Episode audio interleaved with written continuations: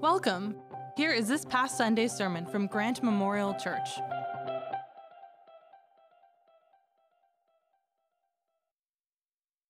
Well, good morning, church. It is uh, so good to gather, to worship, and to dig into the Word of God together.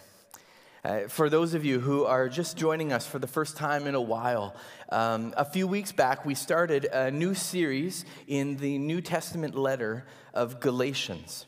And uh, what we're reading is a letter of correction or concern to the churches in the first century province of Galatia in Asia Minor or modern day Turkey. Uh, from the man who planted these very churches just a few years prior, known as the Apostle Paul. And what Paul was writing to correct was a, a, dangerous theological teaching that had infiltrated these early churches, which taught that any non Jews who put their faith in Jesus Christ needed to become Jewish as well and follow the Old Testament law in order to be saved. And so, Paul, who was a Jew himself, in fact, was a very militant Jew before he met Christ, was writing to say that the only requirement for salvation, whether one was Jewish or not, was faith in Jesus Christ, his death and resurrection. And so Gentiles didn't need to follow Jewish law upon their conversion to Christ as long as they had put their faith in Jesus. And over these past uh, couple of weeks, we have heard Paul reiterate this message in, in a few different ways and defend himself along the way as it pertains to his authority, his message, and his company. And here in our text today, we hear Paul make his main argument regarding why this false belief is so dangerous and why the Galatians need to hold firm to a salvation with no strings attached. So, would you turn with me in your copy of the scriptures to Galatians chapter 2 as we continue to read this together? We're going to read uh, chapter 2 from verse 14 to 21. When I saw that they were not acting in line with the truth of the gospel, I said to Cephas in front of them all, You are a Jew, yet you live like a Gentile and not like a Jew. How is it then that you force Gentiles to follow Jewish customs? We, who are Jews by birth and not sinful Gentiles, know that a person is not justified by the works of the law, but by faith in Jesus Christ. So we too have put our faith in Christ Jesus that we may be justified by faith in Christ and not by works of the law. Because by the works of the law, no one will be justified. But if, in seeking to be justified in Christ, we Jews find ourselves also among the sinners, doesn't that, make, doesn't that mean that Christ promotes sin? Absolutely not. If I rebuild what I destroyed, then I would really be a lawbreaker. For through the law, I died to the law so that I might live for God. I have been crucified with Christ, and I no longer live, but Christ lives in me. The life I now live in the body, I live by faith in the Son of God who loved me and gave himself for me. I do not set aside the grace of God, for if righteousness could be gained through the law, Christ died for nothing. Heavenly Father, we thank you for your word, and we pray today that you would teach us through it, that you would equip us, that you would challenge us, you would encourage us, and that we would come to know you better and ourselves better in light of what we read. These things we pray in Jesus' name. Amen. Okay, so before we get into what Paul is saying in this text, we need to remember the context of his words here. So, at the end of last week's uh, passage, Paul recounted a visit by the Apostle Peter to the primary, primarily Gentile church in Antioch. And what Paul did in the last passage was point out Paul's or uh, point out Peter's hypocrisy. He said that Peter began his visit associating completely with the Gentile Christians eating with them, fellowshipping with them, and treating them like full brothers and sisters in the Lord. But his actions changed when, a certain, when certain other Jews showed up traveling through from Jerusalem. And at that point, Peter adjusted his behavior and began to segregate himself from the Gentiles and spend his time exclusively with his fellow Jews. And uh, according to Paul, Peter's actions did two things. First, it communicated that the message of a two tiered Christianity that, that Jewish Christians were primary because they followed the law, and Gentile Christians who didn't were somehow second class believers. And secondly, Peter's actions caused the other Jews to act in the same way, including Barnabas, who himself helped to start the church in Antioch, which further reinforced this cultural, racial divide or hierarchy that, according to Paul, had no place in the Christian church. And so, starting in verse 14, where we started today, Paul speaks up. Now, before we walk through Paul's words here, I do want to point out a translation discrepancy between some of the Bible translations that many of us are using. Uh, and the discrepancy is in relation to the quotation marks surrounding Paul's rebuke of Peter. So you can take a look in your copy of the scriptures to see where the quotation marks are. But in the ESV, uh, the NET, the KJV, and, and others, the quotation ends after verse 14 insinuating that, uh, that, that the verses, or, or, what is said in verses 15 to 21, is Paul expanding on what he said to Peter to the Galatians. While in the NIV that we're reading from and the New King James Version, among others, the quotation continues until the end of the passage at the conclusion of verse 21, insinuating that Paul spoke this entire monologue to Peter and the rest of those present during this specific instance. Now, the reason for this discrepancy is that there, there are no quotation marks in ancient Greek. And this text is particularly difficult to decipher if Paul is recounting having said all of this to Peter, or if Paul is expanding on what he said to Peter with further comments in the letter for the Galatians' ears.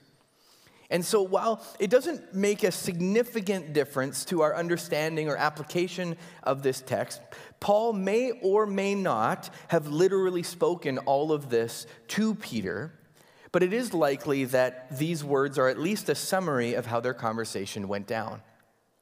And this conversation, no matter what translation you use, started at least with the words of verse 14, which say this When I saw that they were not acting in line with the truth of the gospel, I said to Peter in front of all of them, You are a Jew Yet you live like a Gentile and do not and not like a Jew. How is it then that you force Gentiles to follow Jewish customs? That sounds like a significant call out, doesn't it? Right? He's pointing out the inconsistency between Peter's expectations of himself and his expectations of others. Can anyone relate to that? He's simply calling Peter a hypocrite right? And this is a big deal. But what exactly does Paul mean here when he says that Peter lives like a Gentile? Right? Certainly, Peter has been circumcised. He's followed the law his whole life. He celebrates Jewish holy days. How is he, of all people, living like a Gentile? Well, I wish that we had much more time this morning to dig in and read through an incredible account of God changing Paul's heart or Peter's heart towards the Gentiles in the 10th and 11th chapters in the book of Acts. But I will summarize it for us. And the summary of this account is as follows. A number of years earlier to what we're reading about, God had given Peter a vision and in this vision, Peter saw a bunch of unclean animals, those which were not kosher for Jews to eat. And then God, in the vision, told Peter to get up, kill, and eat. And when Peter responded that he would not eat what was impure or unclean, God said to Peter, Do not call anything impure that God has made clean right? And, and this vision appeared to him three times, with, which understandably confused him greatly. Well, as Peter was wondering what this vision meant, he was called on to go to the home of a, of a man named Cornelius and meet with several uh, God fearing Gentiles. And it's in this moment that Peter understands the vision. He, he enters the home and he said to the Gentiles there, You are well aware that it is, it is against our law for a Jew to associate with or visit a Gentile. But God has shown me that I should not call anyone impure or unclean. And then he goes on to say, I now realize how true it is that God does not show favoritism, but accepts from every nation the one who fears him and does what is right. And as the text continues in Acts chapter 10, uh, Peter stayed with them there to teach them and share the good news of Jesus with them. And upon hearing it, the Gentiles in the room were filled with the Holy Spirit. And Peter then baptized these Gentiles with water as he had countless Jews before them. Now, here's the kicker. When news spread of this, what Peter was doing, Peter was criticized and disparaged for even associating with the Gentiles, let alone baptizing them and inviting them into the family of God. So, so this is a fight that Peter had been on the other side of. And Peter led the church through this conflict to an understanding that the good news was uh, for Gentiles as well. And that for the Christian to eat with the Gentiles, to visit and associate with Gentiles, was not against the law of Christ. And from that point on, Peter freely associated with Gentile Christians, eating with them, staying with them, which was strictly prohibited by Jewish law, but to Peter was something he was free to do in Christ. And so in our text today, it is all the more shocking to Paul when Peter, of all people who had fought this very battle himself, whom God had revealed that Gentiles were clean in Christ, would act in a way that contradicted not only what he said and what God revealed to him, but also the way that he himself had been living. Paul here is saying, Peter, if the law is so important to you, why aren't you following it yourself? According to the law, you shouldn't even be here associating with Gentiles. So, so what gives? You're not living like a Jew. You're breaking the law yourself. And if you're going to draw a line between those following the law and those who aren't, you, Peter, would be on the side of the sinners. If you are not following Jewish customs, it is absurd that you would demand Gentiles to follow the law in order to be treated as legitimate. Peter, if you are legitimate, if you are a true believer, so then are your Gentile brothers and sisters. And then Paul goes on to say in verse, uh, verses 15 and 16 he says, We who are Jews by birth and not sinful Gentiles know that a person is not justified by the works of the law, but by faith in Jesus Christ. So we too have put our faith in Christ Jesus that we may be justified by, by faith in Christ and not by works of the law, because by the works of the law, no one will be justified. And that church, that last statement, is the crux of the Christian faith. We cannot save ourselves.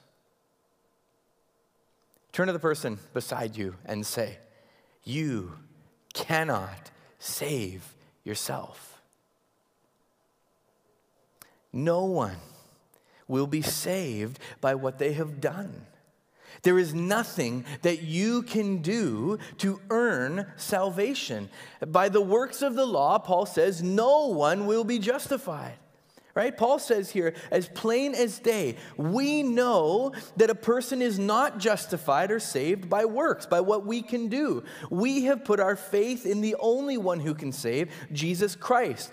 The good news of Jesus Christ is this. If you remember how Paul opened his, his letter in chapter one. This is how he outlined it. He said, This is the gospel Through the atoning work of Jesus on the cross, God fully accomplishes salvation for us, graciously forgiving our sins and inviting us into a relationship of peace with Him to the glory of God the Father. That is it. It is by God's grace, by God's initiative, by God's action, and for God's purposes that we are saved. And Paul is saying here that we are delusional if we think that our measly efforts are somehow counted as a part of our salvation, or that there is more to the story, more to the equation than what God has done. Church, our actions do not and cannot save us. The action of Jesus and Jesus alone is what gives us eternal life. And the scriptures are unanimous in teaching how useless our own action is in making us righteous. Isaiah 64 6 says, Our righteous acts are like filthy rags. Philippians 3 8, uh, Paul says, I consider my acts of righteousness as garbage. Like he says, uh, the, the actual translation is rubbish, right? It's garbage. John 15 5, apart from Christ, we can do nothing. And Paul has come to know this. And Peter has come to know this. And all the Jews who have given their lives to Christ have come to know this. They have all put their faith in Jesus for salvation because they've come to realize that the law does not save. And we know this because if any of them believed that salvation came from following the law, they never would have trusted in Jesus. They would have continued to live by the law, earning their righteousness as they had long before Jesus came. And so Paul is saying that of all people, Jews who have trusted in Jesus ought to know how powerless the law is to save anyone. And if the law cannot save, then it must be Jesus who saves and Jesus alone. Here, uh, Paul moves on to make a very difficult statement to understand which is likely aimed at some sort of counter argument from the Judaizers that had been posed or presented along the way. Uh, verse 17 says, But if in seeking to be justified in Christ, we Jews find ourselves also among the sinners, doesn't that mean that Christ promotes sin? Absolutely not. So it looks like Paul is responding to something. So, so what is it that Paul was refuting here? Uh, commentator F.F. F. Bruce uh, says this, which I think is helpful. He says, In the argument of Paul's opponents, if law abiding Jews had now to be reckoned as sinners, just like those who lived without the law, then the number of sinners in the world was substantially increased. And so, as they understood Paul's position, Christ was made a servant or an agent of sin. So, there must have been a philosophical argument at the time saying that if Jews were to abandon the law and declare themselves to be sinners because of Jesus, that means Jesus is the one increasing the sin in the world. There are more sinners because of this gospel of Christ. Or worse yet, that by abandoning the law, the Jews were being led to sin in ways they hadn't before by the influence of the gospel of Christ, which would in effect make Christ an agent of sin, right? But Paul responds simply, absolutely not. F.F. Uh, F. Bruce goes on to describe what Paul is countering this argument with. He says, The law free gospel of justification by faith did not make them sinners for the first time. It simply revealed that they were already sinners, that they were included among the all who, as Paul puts it in Romans 3:23, have sinned and fall short of the glory of God. So, the gospel of uh, freedom does not make sinners, like as was being argued. In fact, it's the law that did that, as Paul will unpack in chapter 3, verse 19. We'll get to that later.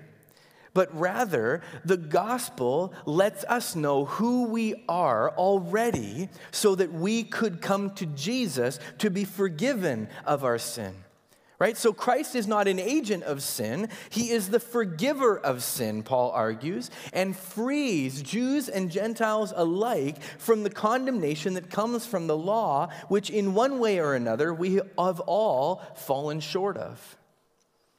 And Paul, in verse 18, he personalizes this saying that he cannot go back to teaching that salvation comes in any part by adherence to the law, as he had taught before he met Jesus. Right? Christ had set him free from that false hope. And if he were to begin rebuilding a case for adherence to the law, then he would be trapping himself and others in what he already tore down because it did not work verses 18 and 19. If I rebuild what I destroyed, then I really would be a lawbreaker. For through the law, I died to the law so that I might live for God. The sin, the real transgression would be to revert back to the law, Paul says when God has provided freedom through his Son on the cross. This would be akin to returning willingly to the jail cell that you've been freed from. And he says next, I have been freed from making myself holy through the law so that I might live for God.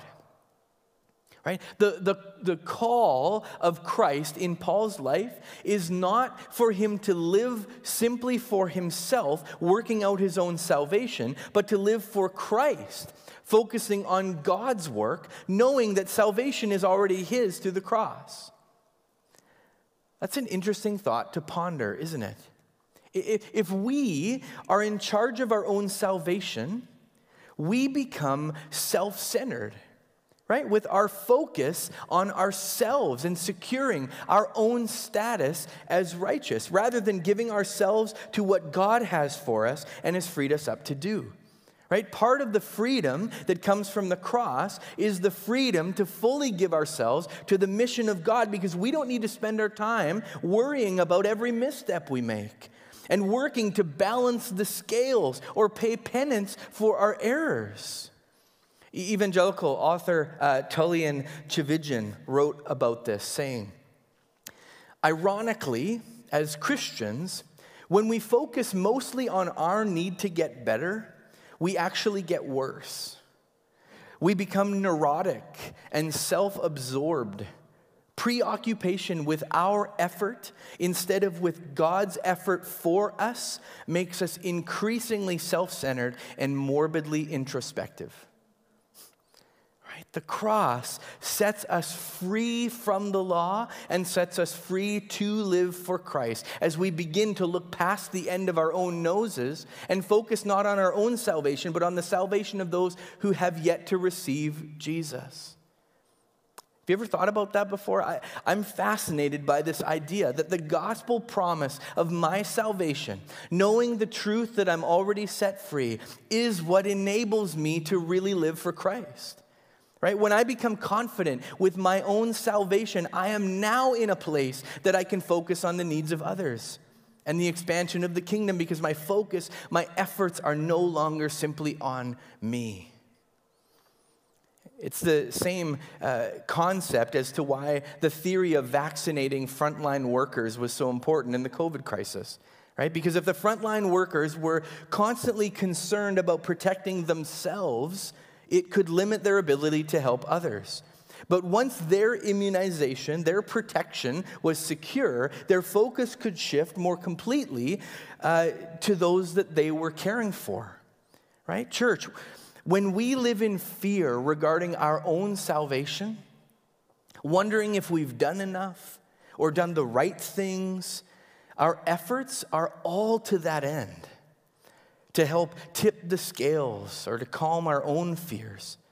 But when we're confident in the grace of God for us, we are, as Paul said, free to live for God, focusing outward on joining his mission to the world. Paul uh, then goes on to write one of the most freeing verses in the New Testament, continuing with this same train of thought. In verse 20, he says, I have been crucified with Christ, and I no longer live, but Christ lives in me. The life I now live in the body, I live by faith in the Son of God who loved me and gave himself for me.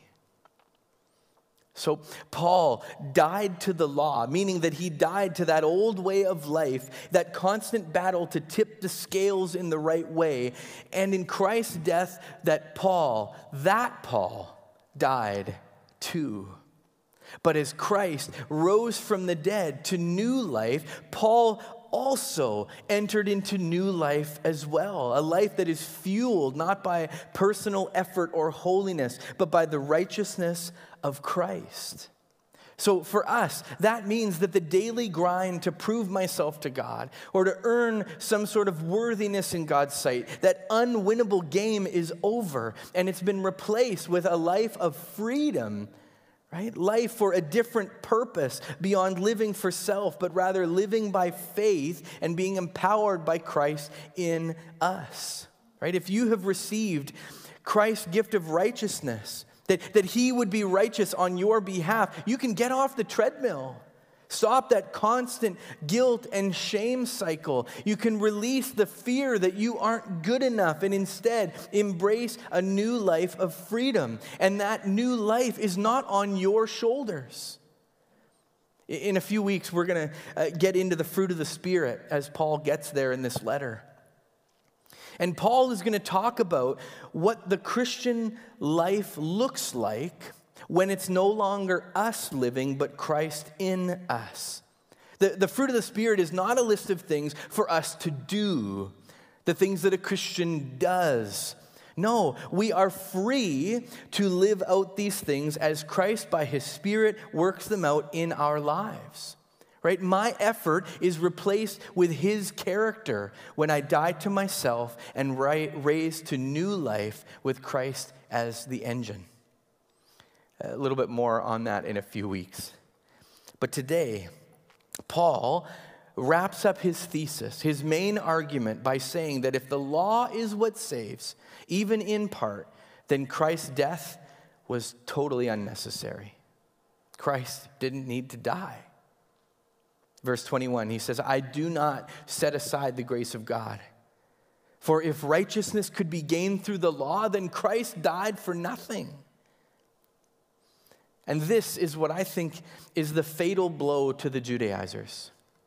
Remember, the Judaizers are not simply Jewish, right? These are not Pharisees or Sadducees that do not believe that Jesus was the Messiah. These are Christians who have put their faith in Jesus and are simply trying to live out their newfound faith in light of their background in Judaism. Which, just as an aside, leads me to remind us that while Paul doesn't speak very highly of them, we need to be a little bit gracious towards these individuals, right? They are likely genuine believers in Jesus who are simply trying to figure out how to live out their Judaism in light of the fact that their anticipated Messiah had come.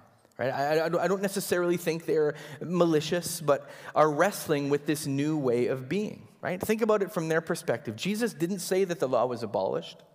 Jesus didn't say that his new movement was no longer Jewish. No, he claimed to be the fulfillment of the Jewish promise, and these are Christians who have put their faith in him, struggling with what it looks like to follow Jesus and to live out the law. But Paul here challenges them in this struggle, saying that you can only be saved by one thing. You can only be saved by one thing. If Jesus isn't enough, then it's the law that really saves. Or if the law can't save, then salvation is through Jesus Christ. But it cannot be both. And so, if you're holding on to the law or any piece of the law as a requirement for salvation, then there is no reason to put your faith in Christ. The cross means nothing if we must still be saved by following the law if we must still do something else as well. Right? Paul is asking Does Jesus save or does adherence to the law save? There are only two options either you're saved by Christ or you're saved by yourself, but you cannot be saved by both. And, church, we need to wrestle with that as well.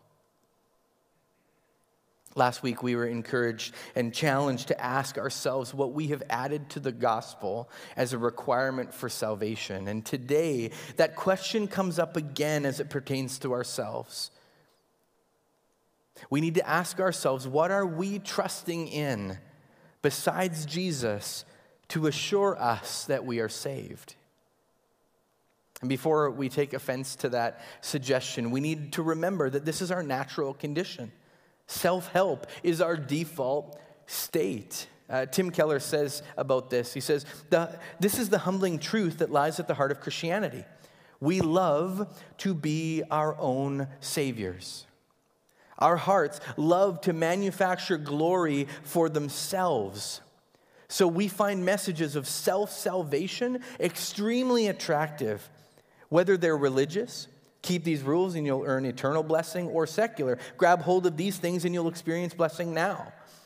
The gospel comes and turns them all upside down.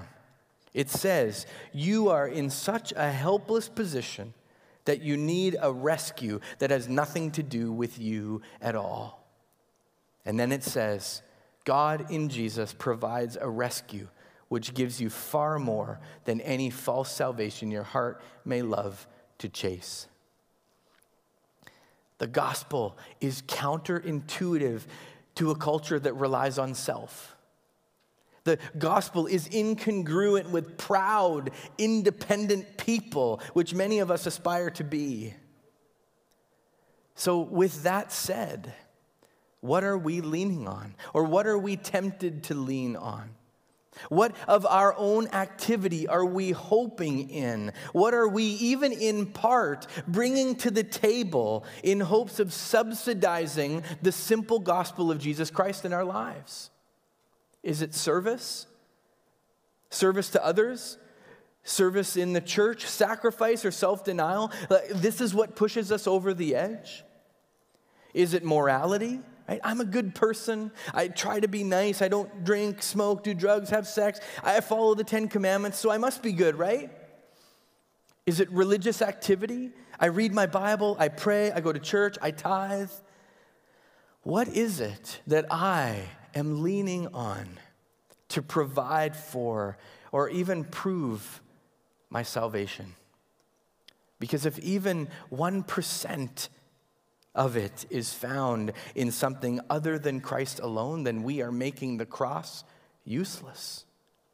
If it's true that anything else is necessary, then Jesus did not need to die.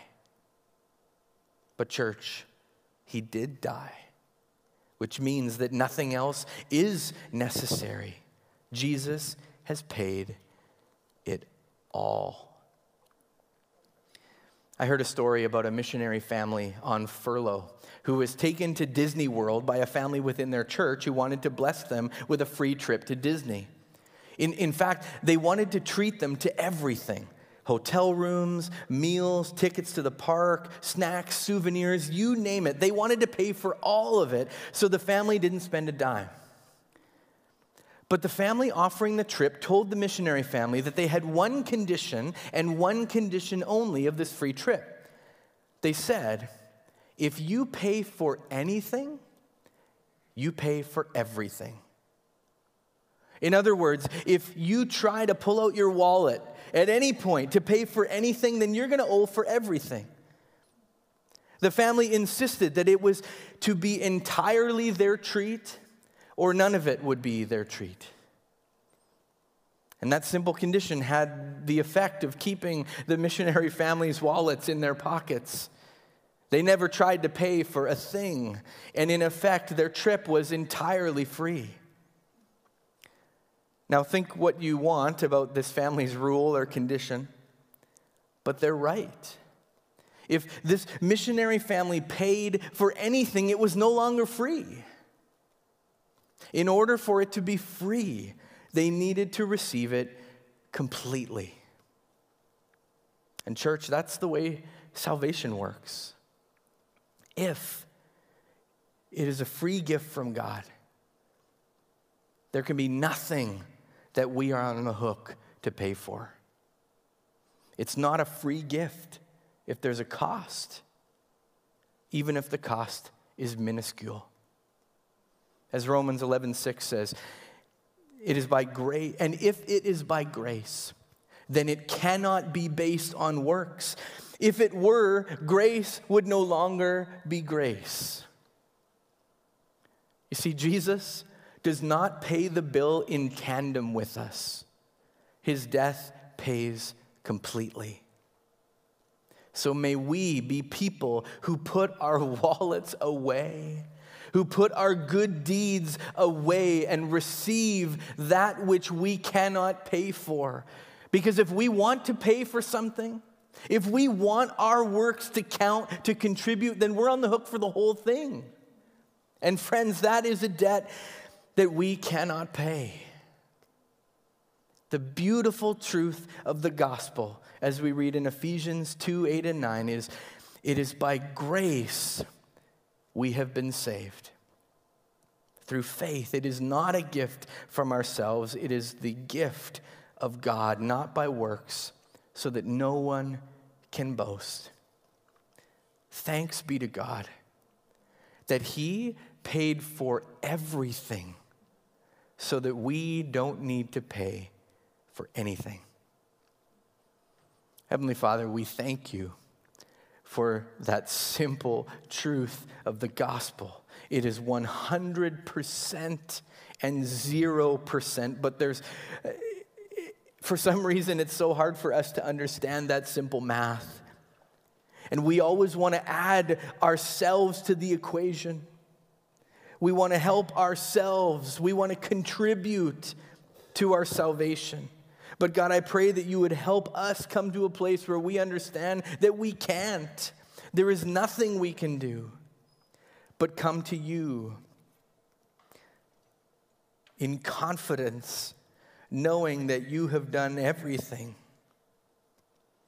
God, may we be people who understand what grace is and that we would live in the freedom that comes from being set free.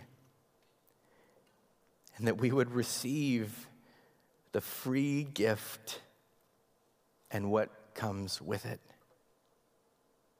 We thank you for your love. We thank you for your gift. Help us be people who receive it completely.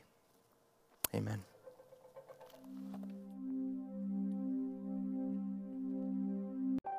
Thanks for listening with us. For more information about our church or upcoming services and events, please visit us at grantmemorial.ca or on social media at, at Grant Memorial Church.